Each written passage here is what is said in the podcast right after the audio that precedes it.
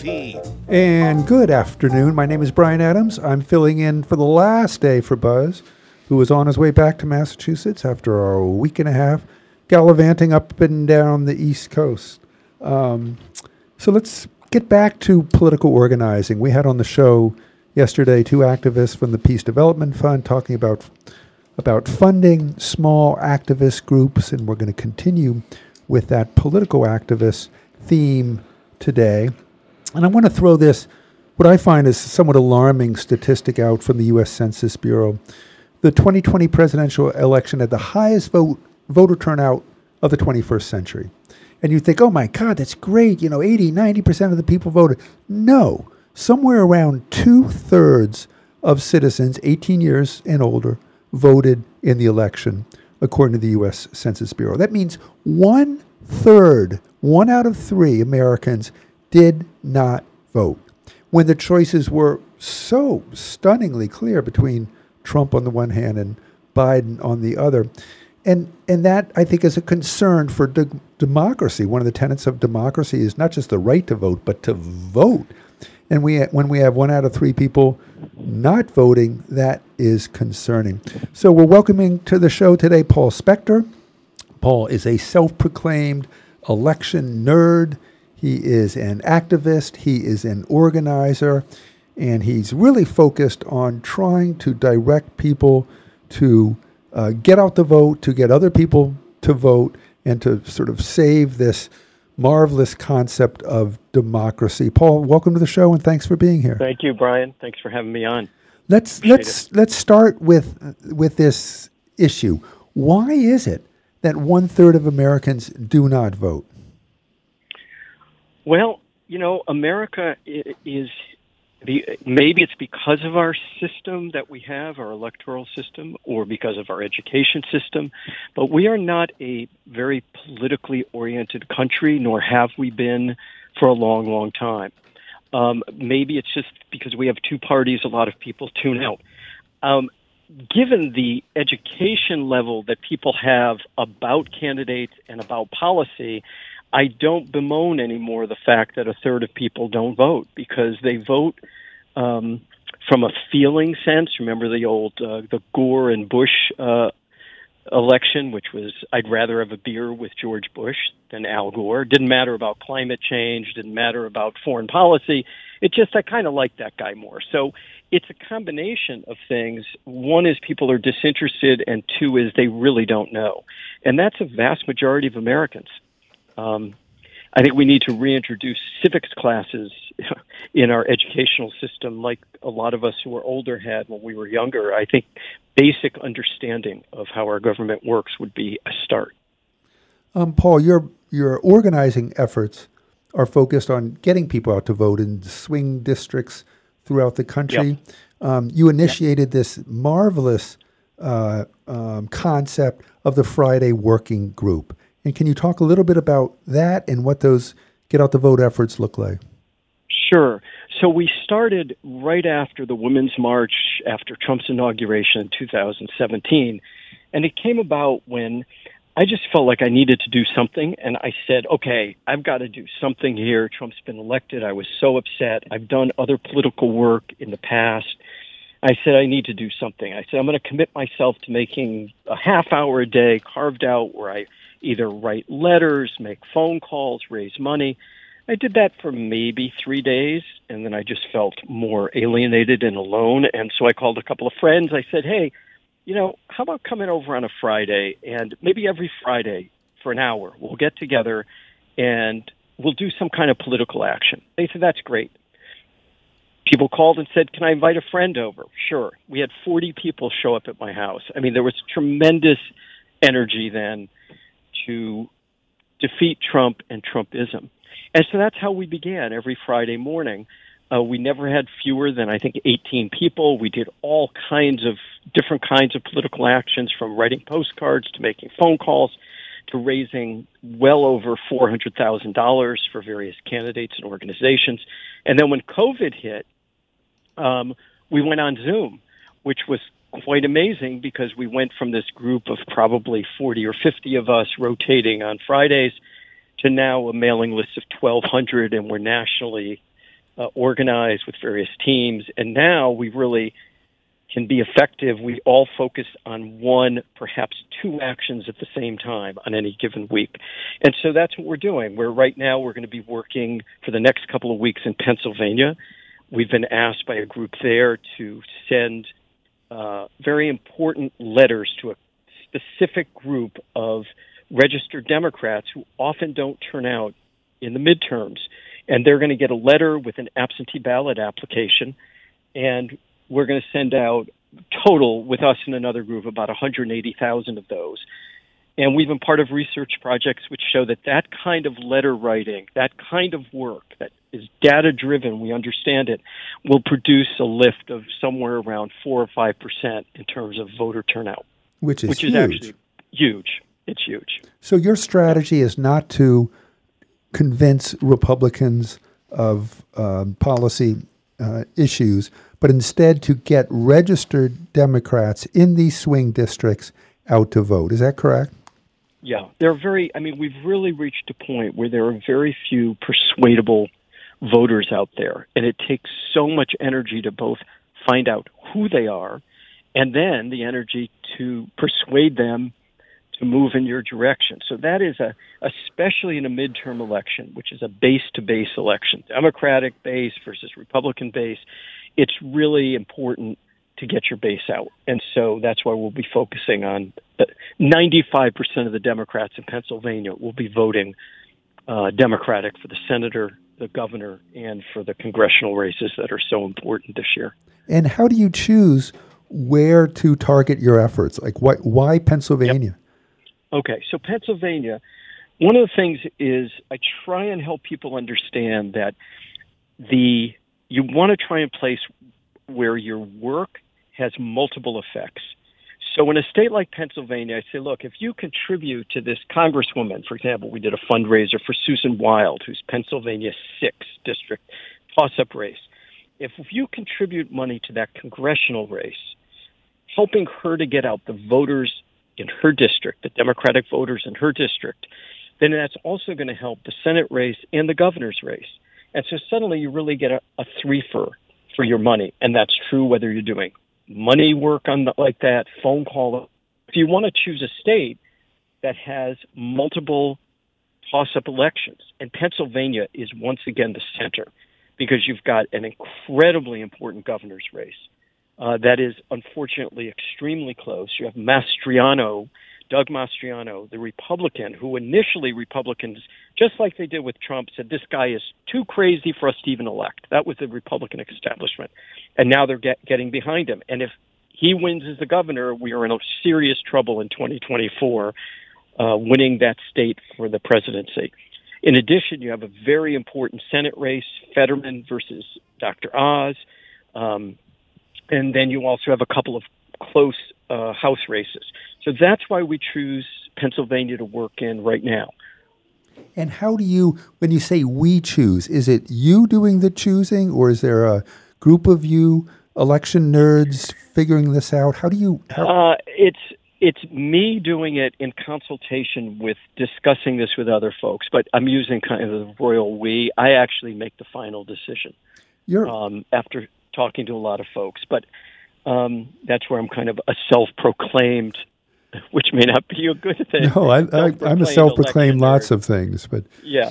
so I mean, and I do have I follow this, you know, very closely and have for a long, long time, and so I make the final calls. But, but you know, the final calls are really we Pennsylvania. We might have ended up doing.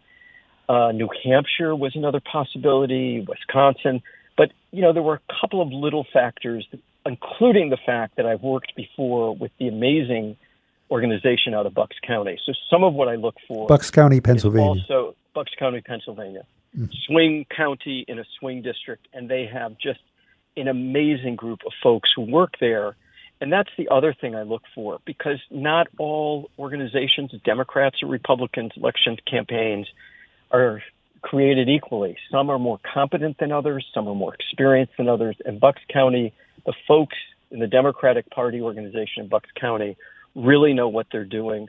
They're very data driven, as I am. So we're not just doing performative, you know, writing of postcards because we feel good. It's we really know who needs to get them, when they need to get them, what the message needs to be, and it's tested out. So you, you talk about uh, a concerted organizing effort such as this, sending uh, ballots out to registered Democrats, sending postcards out, encouraging them to vote, as maybe um, um, uh, coming in with four or five percent points percentage points increase in in voting turnout. How do you gauge the effectiveness of, of that? How, how do you know We- okay, that's yeah, happening? question. So this this is a very large one. So usually on say postcards, you're talking more about a one to two percent lift. The reason we know is we we were the group that helped both fund and provided the manpower to send out approximately twenty five thousand uh, of these letters. So we had a control group. So this is with the folks in Bucks County. We did a research project.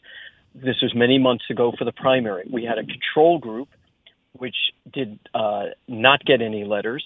Same kind of folks, you know, who we identified as intermittent voters um, of a certain. There were certain criteria we thought would be most effective to reach. Twenty-five thousand got our letter. Twenty-five thousand did not, and we had about a six percent increase among those who got the letter. That's how we know it's effective. Oh, was that is that many- impressive and it's scientific. I mean, it makes Yes. it makes sense. And Uh. what's frustrating, if I can talk about the frustrating part, is we know this is what works, but you know, I hate to say it, but Demo- Republicans don't have a lock on anti-science and anti-rationale thinking, rational thinking, because even in the Democratic Party right now, I would wish we had a lot more money so that we could do 50,000 of these letters. And where should we get the money? Well, the Democratic Party should give it to us because Fetterman has tens of millions of dollars. So does Shapiro running for governor. Um, but the way the organization works is at the county level, the Democratic parties have very, very few funds to work with.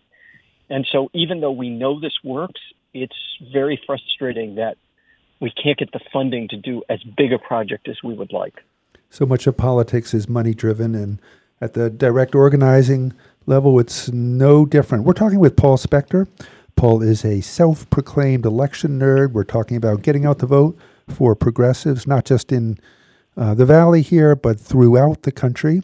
Uh, when we come back, we'll talk about the House and Senate races and the some of the close calls that we'll be looking forward to in the September primaries and the November general election. Stay with us.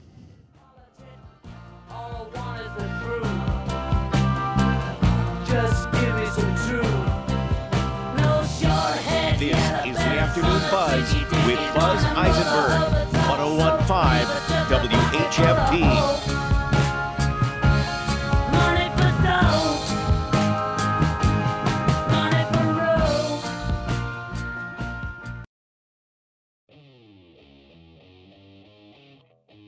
The primary is only six weeks away, and the race for the Democratic nomination for lieutenant governor is heating up. We'll be speaking with one of the candidates for lieutenant governor, Eric Lesser, the state senator for the 1st Hampden and Hampshire District Eric Lesser will be our guest Wednesday at 9 o'clock.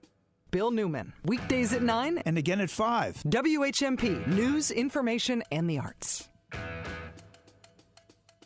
Hi, I'm Missy Tatro, Assistant Vice President and Senior Mortgage Originator at Greenfield Cooperative Bank and its Northampton Co op Bank Division. And I'm mortgage originator Kimberly Gates. If you're looking to buy a home, now's the perfect time to save on your Greenfield Co op mortgage. That's right, we can save you up to $1,000 on your mortgage closing costs. Don't miss the opportunity to receive a $750 closing credit plus another 250 when we pre qualify you. Chat with one of our experienced mortgage originators at any of our Hampshire and Franklin County locations to get started. Or if you're ready, visit our new website at bestlocalbank.com and start your application online. So come on over to the co op and see me, Kimberly Gates. Or me, Missy Tatro, and save up to $1,000 on your closing costs. Close by September 30th. Be a first time mortgage customer or refinance from another loan provider. Minimum $1,000 loan, subject to change or end without notice. Other conditions apply. See bank for details. Greenfield Cooperative Bank is an equal housing lender, member FDIC, member DIF. You can count on your friends at the co-op.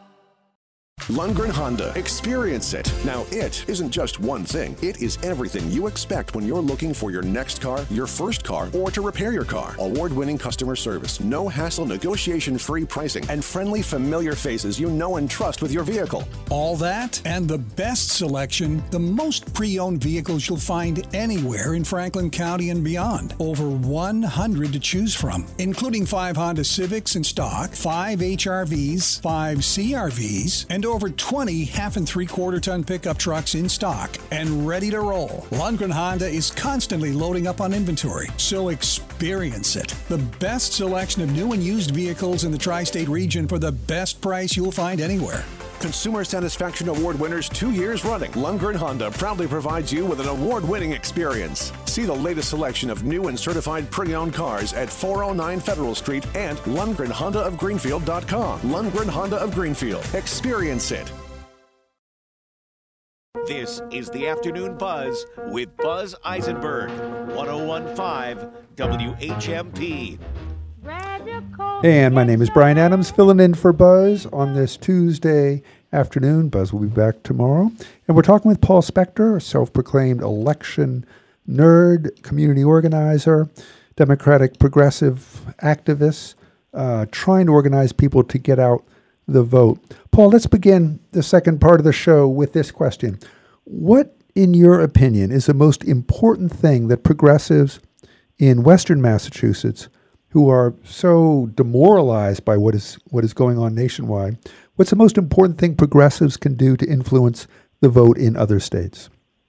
Okay, so there are a number of things they can do. They can I know this is a hard thing, but they can go up to New Hampshire and knock on doors.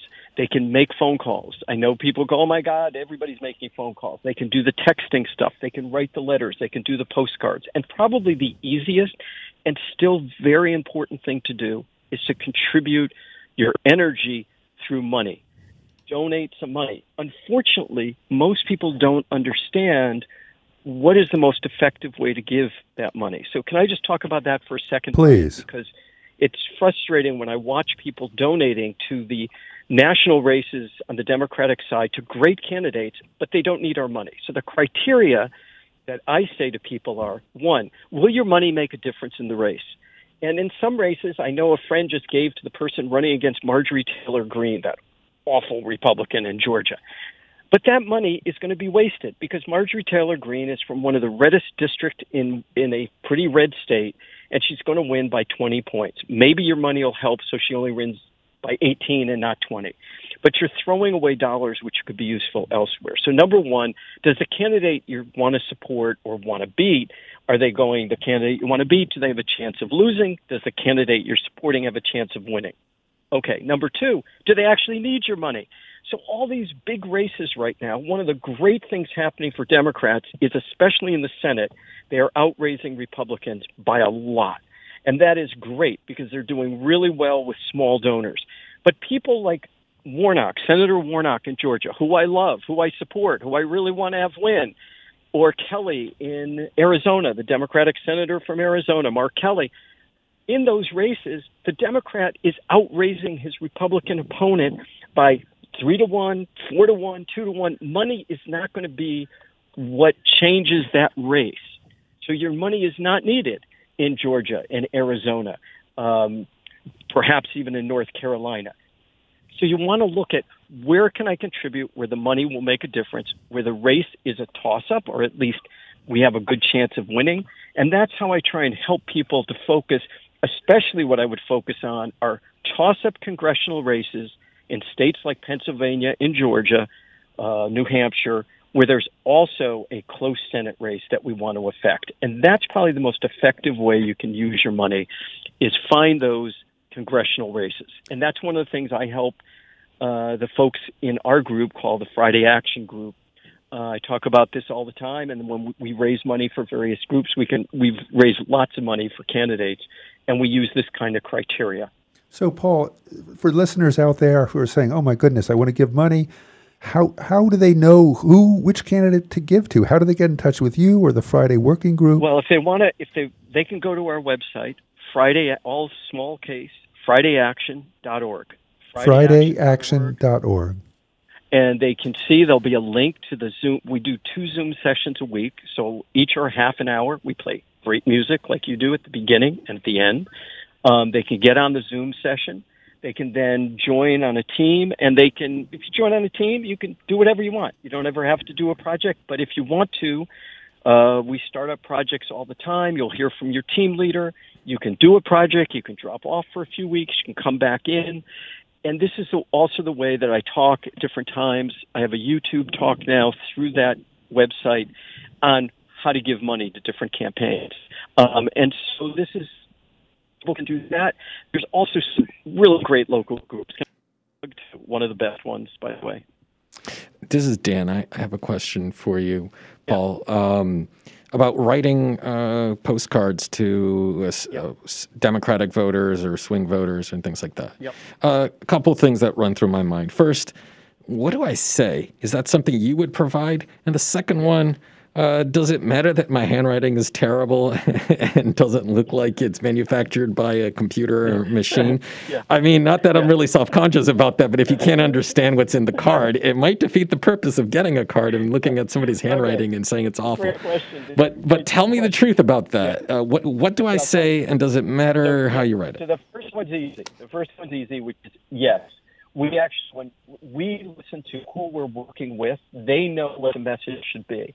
A lot of times I'll read their message go, this doesn't feel right to me. You know what? These folks know who their target is. So I've learned to trust that. I actually tell our folks, please do not change the message. Do not change the message. That's one of the things that I, I tell people when you're doing these cards or letters. So that answers your first question. The second question, you know, the fact that you, your your handwriting does not look computer generated is great. The fact that it may not be legible ain't so good. If you end up being someone who really, and we've only had a couple people whose writing is really so bad you can't read it, we find something else for them to do. But that's rare. Dan, I'd have to see your writing and No, it, it hasn't reached but I that point yet. it. But Yeah, good. Okay. Paul, your thoughts on the ability of the Democrats to hold on to the House, United States House, and the Senate this coming November? So let me start with bad news and good news. Bad news is the House is going to be really challenging because we're still, even though it's better than the gerrymandering in 2010, it's slightly better for Democrats. The Republicans in a few states have not been allowed to gerrymander the way they did. Um, but still, just from the standpoint of the gerrymandering, Republicans are going to pick up about 12 to 15 seats. They only need about, what is it, five now. So just if everything was equal, they would they would win about 10 seat margin. I think in addition, given the inflation deal, and if inflation doesn't go down some, that's definitely a strong headwind. I would hope, for me, a victory would be that the Democrats hold the Republicans to under 20 seats going into 2024, because then I think we can retake the House. I think it's going to be a big challenge. I, I was saying to Dan earlier when we were talking, 10 or 15 percent is the probability I would give the Democrats of keeping keeping the House. But again, if it's very close, that makes a big difference. In the Senate, I actually think I'd give the very slightest edge to the Democrats to win this. I think the Republicans have nominated some real poor candidates, uh, both in the state of Pennsylvania and the state of Georgia. I think Kelly is a super strong candidate in Arizona, so I think we'll hold those seats. Uh, I think there's even an interesting race in Utah where Senator Mike Lee, one of the worst of the worst, he's kind of a, a disliked figure like Ted Cruz combined with the weirdness of a Rand Paul. He's really one of the top five awful Republicans among a crowd of awful Republicans. And um, an independent looks like they could, they might just win that race. We're doing well in Ohio as well. So I actually think the Democrats are going to either end up with their 50 seats or go to 51, and we really, really could use 52. We've been And not have ta- we've been talking with Joe Paul Spector. Paul is a political organizer, self-proclaimed election nerd. Paul, give us a website of the Friday working group one more time for people who And- want to get active and want to talk and to the you. location of where you're located. and the location of where you are. FridayAction.org. Our location is in Northampton. It's out of my house because we're doing this on Zoom. We're national, but it's out of my house. And I, I was going to say I'm going to give a plug for a local organization that is also national, which is Movement Voter Project. I think that's an incredible. You can't go wrong if you contribute to Movement Voter Project as well. They're great, great group. Started in Northampton, also national, um, and and do great grassroots organizing. Paul, thank you so much for being on the show. Maybe we can have Brian, you back. thanks for having me. Maybe we can have you back closer to the election, and you can give your spin on uh, what's going on both locally as well as nationally. Uh, stick with us, and we will after these messages. We will be right back. This is the Afternoon Buzz with Buzz Eisenberg, 1015 WHMP.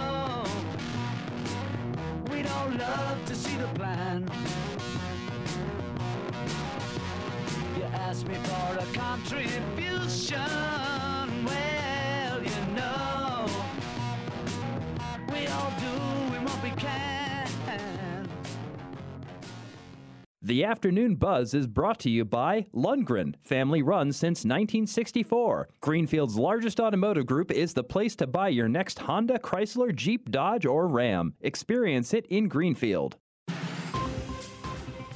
For WHMP News, I'm Jess Tyler. Congressman Jim McGovern and Ed Markey are introducing legislation today to protect the Deerfield River. The Deerfield River Wild and Scenic River Study Act will begin the process of securing wild and scenic status for major portions of the river. McGovern says he's thrilled to introduce the new legislation alongside Senator Markey to secure the national recognition the Deerfield River deserves. anyone who has ever spent time on or around the Deerfield River knows what a treasure it is and what it means to this corner of New England. The bill commissions a study of the Deerfield River in western Mass and southern Vermont with the aim of incorporating it into the National Wild and Scenic River System. Police are investigating after shots were fired yesterday afternoon around 1 p.m. on Forbes Court in Greenfield. Officials say a male in a black Honda Accord drove to a residence and fired at least 12 shots with what is believed to be a 9mm pistol into the resident's front door. The male fled the scene and evaded police officers who pursued him from Greenfield through Deerfield and into Amherst. The Greenfield Police Department is working with several units of the Massachusetts State Police to investigate the incident. And the Easthampton Fire Department is giving kids a chance to climb to the top of a fire engine ladder and enjoy ice cream. The event takes place tonight from 6:30 to 8:30 p.m. It is free and open to the public. Becoming mostly sunny this afternoon, breezy, a high of 80 to 84. Mostly clear tonight, cool. Overnight low of 54 to 60. Sunshine continues tomorrow, a high of 84 to 88. Humidity is back on Thursday. Watch out for showers and storms in the afternoon, a high in the mid to upper 80s. I'm 22 News Storm Team meteorologist Brian Lapis, 1015 WHMP. The Western Mass Business Show with local dynamo Tara Brewster. Saturdays at 11 and Sundays at 2. Only on WHMP. Brought to you by Business West. The vital business news in Western Mass is in Business West. The Western Mass Business Show with Tara Brewster. WHMP.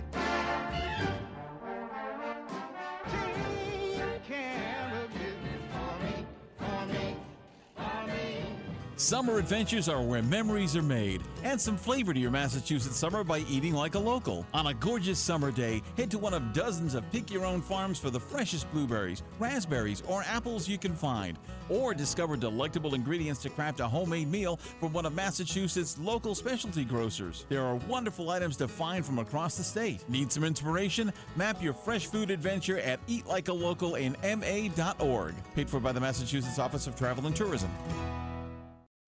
Hi, it's Jessica, owner of Fitness Together in Amherst and Northampton. As the weather gets warmer, I know many of you are thinking about your summer workout schedule. And if you're like me, it's all about finding work, life, and workout balance, which is why when you sign up at Fitness Together, you'll put a schedule together with your personal trainer that actually works for you, is stress free, and will help you stay fit, healthy, and balanced. Visit us online today at fitnesstogether.com, Amherst, or Northampton, and sign up for your free consultation. Forbes Library Outreach Delivery Service caters to residents of any age who are homebound due to short or long term disability in Northampton, Florence, and Leeds. A volunteer will deliver your specific requests or select materials for you based on your interests. We offer books, magazines, CDs, DVDs, and puzzles. Call 413 587 1019 or sign up at forbeslibrary.org/slash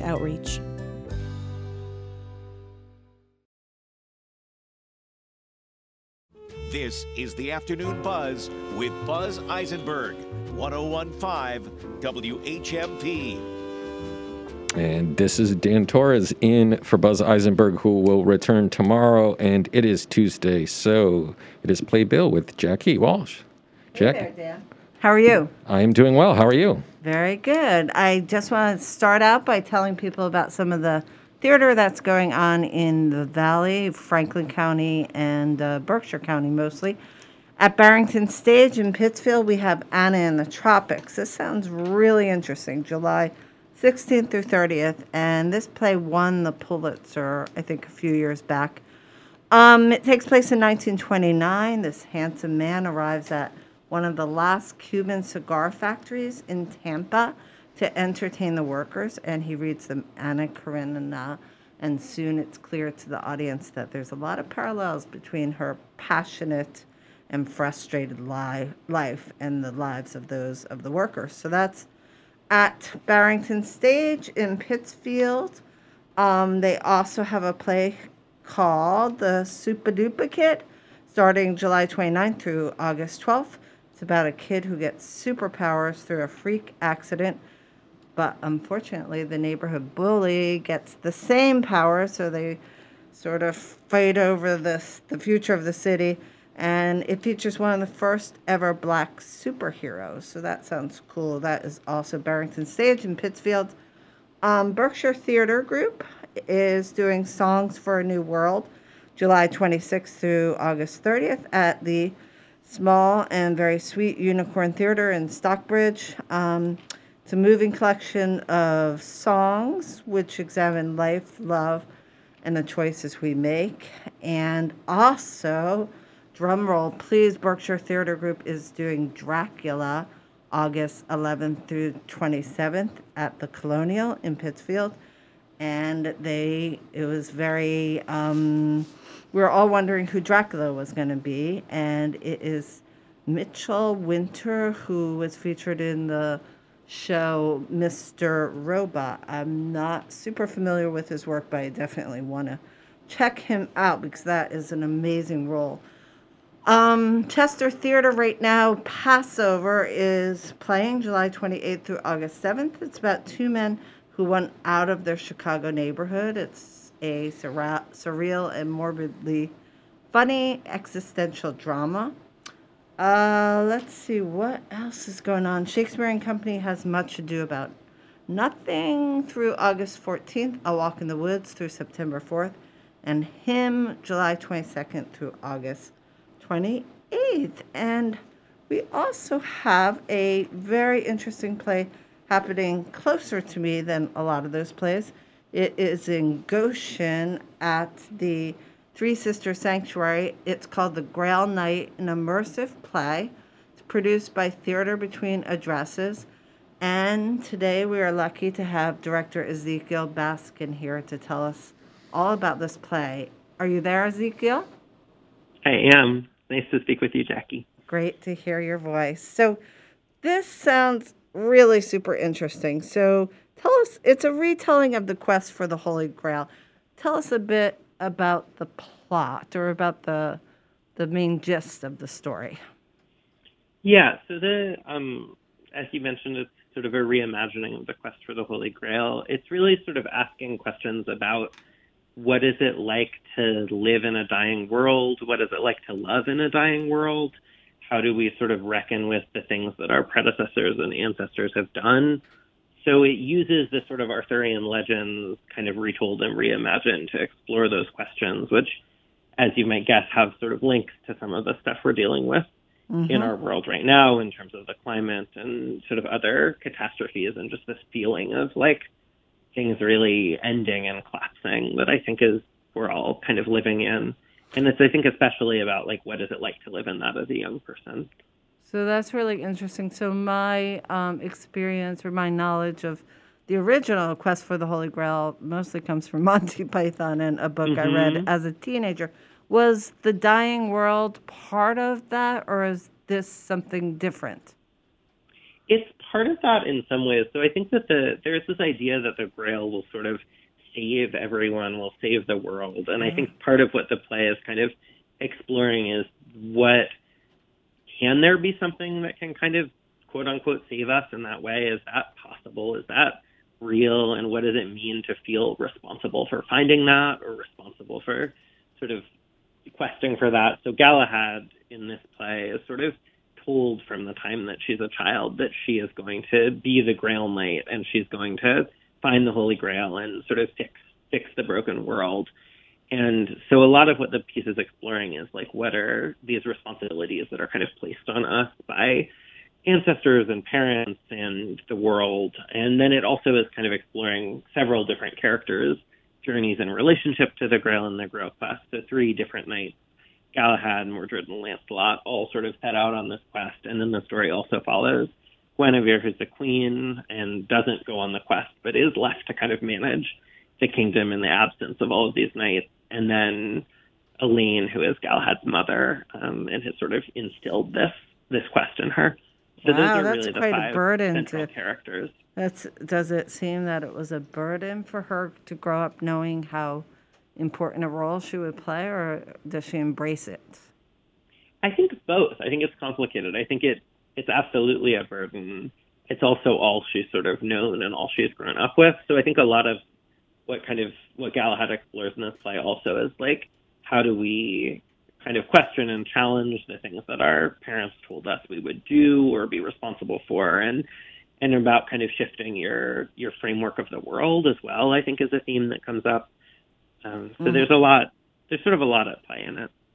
So, reading from um, the website that describes it, it says that a trans girl is at the center of the play, Mhm. playing Sir Galahad. So, tell us about her, and uh, I'm curious why she's called Sir, for one. Yeah, yeah. So I think the the Sir question is interesting. I think that that the script is sort of untangling knight and lady as sort of roles in the society as maybe separate from from gender or related to gender. So in it Galahad sort of has this question of like being being told that she's going to grow up and be this knight and save the world, but being told she's going to be a son and do that, and she isn't. She's a girl and sort of identifies as a girl, and so that I think that question, sort of about gender, linking to sort of prophecy and destiny, and like what you're told you're supposed to be versus what you really sort of find yourself to be in yourself, is is part of what's going on there. And then I also think that we're sort of exploring gender through a lot of the characters in the play as well. So I think that Galahad is sort of the the center of the main narrative, but one of the things that's really exciting about the immersive format, which we can also talk about a little more, Mhm. is that you can follow any of the characters through the play. Ooh. So depending on who you choose to follow, you'll get a really different story. And so rather than there really being one central character, there actually are really like a number of characters who you can kind of follow the whole plot line of and sort of explore their interiority and their emotions and sort of complicated Right. feelings about the, the quest. And I'm seeing the two minute sign from Dan, our tech person. So I'm not going to um, embark on talking about immersive theater because that's that's just going to take too long. But I want to Okay. maybe you can for people who are a little shy about new doing new things. Can you just tell us you get out of your car? What do you see at the beginning of the play, and what do you do? Excellent. So you get out of your car, you'll be at the beautiful Three Sisters Sanctuary, which is my favorite place in the whole valley, and I can talk to you more about that later. Um, you'll come up, there will be a box office table, you'll get your ticket, and then I'll give you some information about sort of what you do. You'll find your way to an amphitheater that's in the center of the sanctuary. Everybody starts there, and then at one point, pretty early in the play, the different characters will all leave the amphitheater at the same time, and you get to choose as an audience member who you want to follow around. And so then you can follow one of the characters as they find their way to another part of the sanctuary and sort of explore their story. And then if you decide you want to follow a different character, you can just sort of wander over and follow someone else. So it's very, I would say that it, if you haven't been to something immersive before, it's actually a pretty friendly experience. Like there's, what I like about it is there's so much choice and agency for you as an audience member. So instead of just sitting in one place, and if you're like, I don't know about what's happening in this place. I'm kind of bored by it. Instead of just having to keep sitting there, you can just walk off and find something else. And so you have a lot of just like autonomy over what you want to do and what you want to experience. And I think that can be really like a fun and rewarding and new way to explore theater for people who haven't experienced that, That before. sounds so cool. And I'm someone who has a hard time sitting for two hours. So the idea that you can move around during theater is just amazing. So we are speaking to director Ezekiel Baskin. He has directed or is directing the Grail Knight, an immersive play happening at the Three Sisters Sanctuary in Goshen. It's outside. It's colorful. There's lots of movement. So if you have time, it's this weekend, July 29th, 30th, and 31st. And we will be back in a few more minutes with Ezekiel Baskin to talk more about the play. This is the Afternoon Buzz with Buzz Eisenberg, 1015 WHMP. We're knights of the round table, our shows mid-table. Many times we're that are quite. We're Camelot, we sing from the diaphragm. When it's happening here in the Valley, we're talking about it. Voting as well as early voting is the way to go. It shows that we trust the voters. They know why they need an early ballot. They know why they need an absentee ballot. It's not up to government to decide if it's a legitimate reason or not. The voters should get to choose. So this, I think, is a huge advance. 1015, 1400, and 1240. We are the Valley. We are WHMP. Do you know what's happening this Friday at 9 a.m.? Is this week's Shop Friday Corsello Butcheria? Correct. Full value gift certificates and you save 30%. Corsello Butcheria, the Italian style butcher shop in East Hampton. The meat is from nearby farms. The inspiration is a small family run butcher shop in Rome. Stop in for a sandwich, for steaks or sausages for dinner tonight. Corsello Butcheria in East Hampton. Get ready to save 30% beginning Friday at 9 a.m. at WHMP.com. 20 years ago, we envisioned creating a brighter future for people and planet. Now, PV Squared celebrates a big milestone two decades of designing, building, and maintaining quality solar projects for homes and businesses in our community. PV Squared is a worker owned co op. When you partner with us, you get a team dedicated to the success of your project, from your first meeting to servicing your system down the road. Build solar right and do business better. It's the co op difference. Learn more at pvsquared.coop. This is Lori Grover, Senior Vice President of the Mortgage Department at Greenfield Savings Bank. This year's Buy in July Mortgage Special is just in time to help counter the recent rise in interest rates. Our Buy in July Mortgage Special offers you an incredible rate that will save you money on your mortgage. If you're in the market for a new home, don't delay because to qualify for your Buy in July Mortgage Special, your application must be received with an executed offer to purchase by July 29, 2022, and must close before September 30, 2022. For more information on our Buy in July Mortgage Special, go to our website at greenfieldsavings.com or call us at 413-775-8200 to speak to one of our mortgage specialists. You can apply online or in person at any of our offices and let the Buy in July savings begin. Greenfield Savings Bank's Buy in July special. Offer good on mortgages for the purchase of owner occupied one to four family properties or condominiums. Offer is subject to change or cancellation at any time. See bank for complete details. Member FDIC, member DIF, equal housing lender. GreenfieldSavings.com. This is the Afternoon Buzz with Buzz Eisenberg, 1015 WHMP. This is Dan Torres in for Buzz Eisenberg, and we have Jackie Walsh here on Playbill. Yes. So we are talking to director Ezekiel Baskin about Grail Night, an immersive play, which is this weekend, the 29th, 30th, 31st, at the Three Sister Sanctuary in Goshen. It's an immersive play. Now, I am no historian of theater, but I, you know, I'm in my early 60s, and I don't remember a huge amount of trends in theater that are memorable. But we have this trend now, immersive theater, which um, this play is, and I think it would be best if Ezekiel tells us what that is. Absolutely, I'm happy to. So immersive theater is it can encompass a whole lot of things, but basically it's theater where instead of sitting in an audience for the whole time and watching something happen on a stage, you're really like in the action. So there can be different kind of amounts of interactivity in immersive theater. In some plays, you might be able to talk to the actors.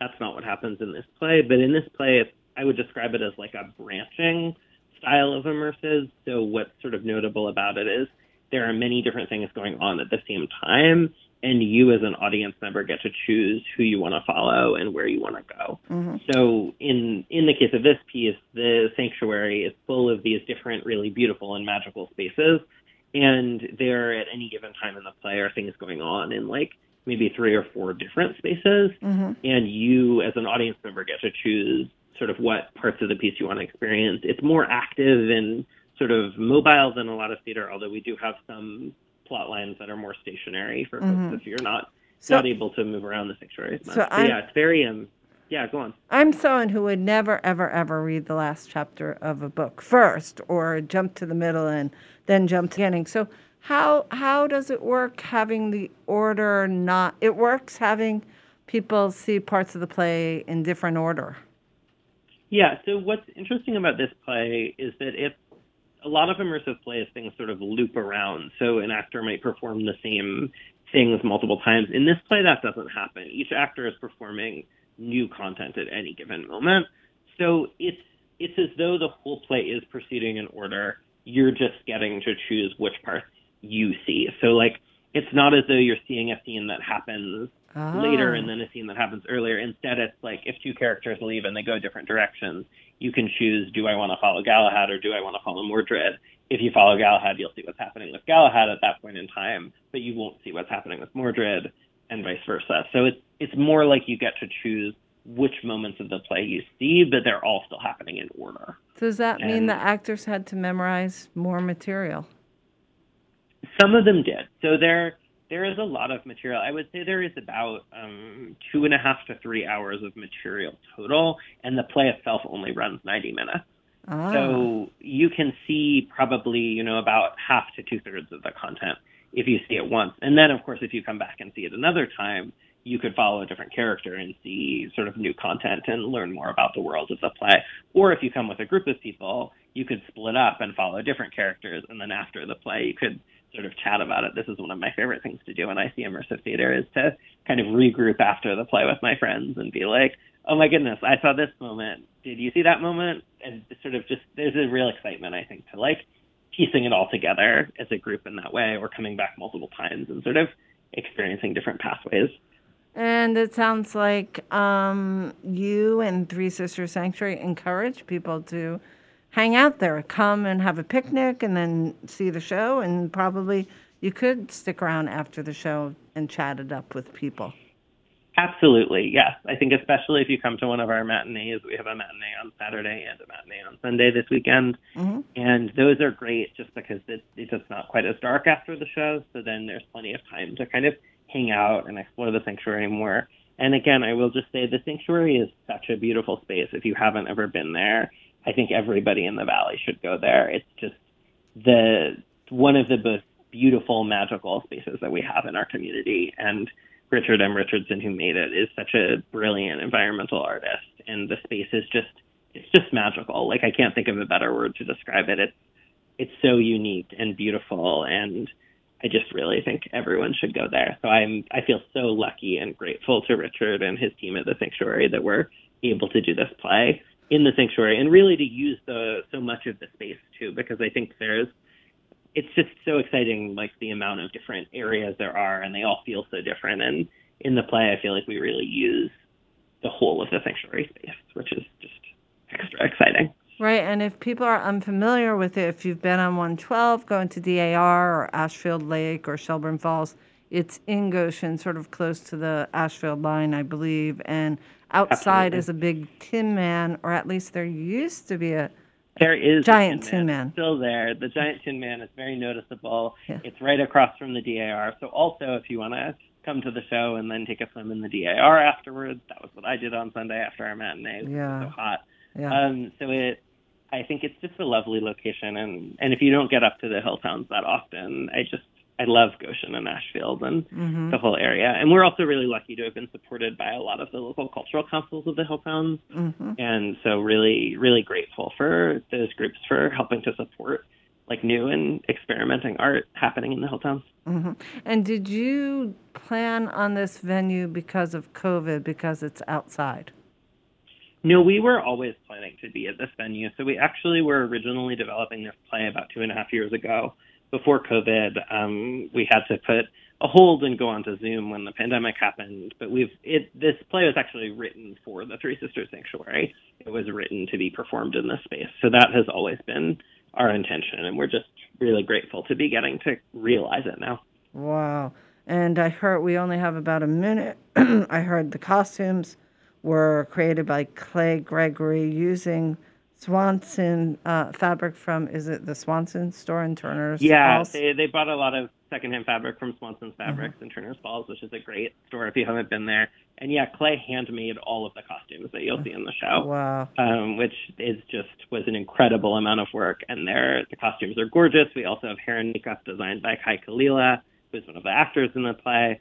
And it's just, I think everything, and the sanctuary space is so stunning. It's really, Nice. I'm really happy with how it all came Nice. out. Well, tell us how people. We've been talking to Ezekiel Baskin, who's the director of Grail Night, an immersive play, which is happening this weekend in Goshen at the Three Sisters Sanctuary. And Ezekiel, how do you get tickets? Great question. You can get tickets online at tinyurl.com slash grailnight22, and that is night, K-N-I-G-H-T. Um, you can also get tickets at the door if you come come to one of the performances. We have lots of tickets available for the matinees, less tickets left for the evening shows. Right. We have performances Friday at 7, Saturday at 3 o'clock and at 7 o'clock, and then Sunday at 4 o'clock. Okay, and We if you're four like, more performances left. if people out there are like me and can't remember um, things, just type into Google Grail Night and immersive play in Goshen, and you'll find it. Well, thank you so much, Ezekiel Baskin, for telling us about this wonderful immersive play that's happening this weekend at Three Sisters Sanctuary in Goshen. Thank you so much for having me, Jackie. It's been great to be here and talk with you. Take care.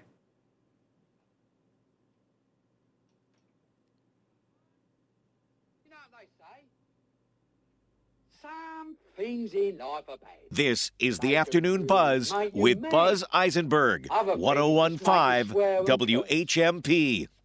When you're chewing on life's gristle, don't grumble, give a whistle. And this'll help things turn out for the best. And always look on the bright side of life. Always look on the light side of life. If life seems jolly rotten, there's something you've forgotten, and that's to laugh and smile and dance and sing. When you're feeling in the dumps, don't be silly chumps. Just purse your lips and whistle, that's the thing. And always look on the bright side of life.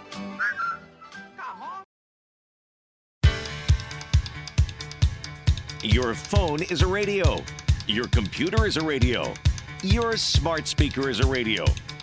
And your radio is still a radio. You can listen to WHMP on all your devices and on 1015, 1400, and 1240. WHMP.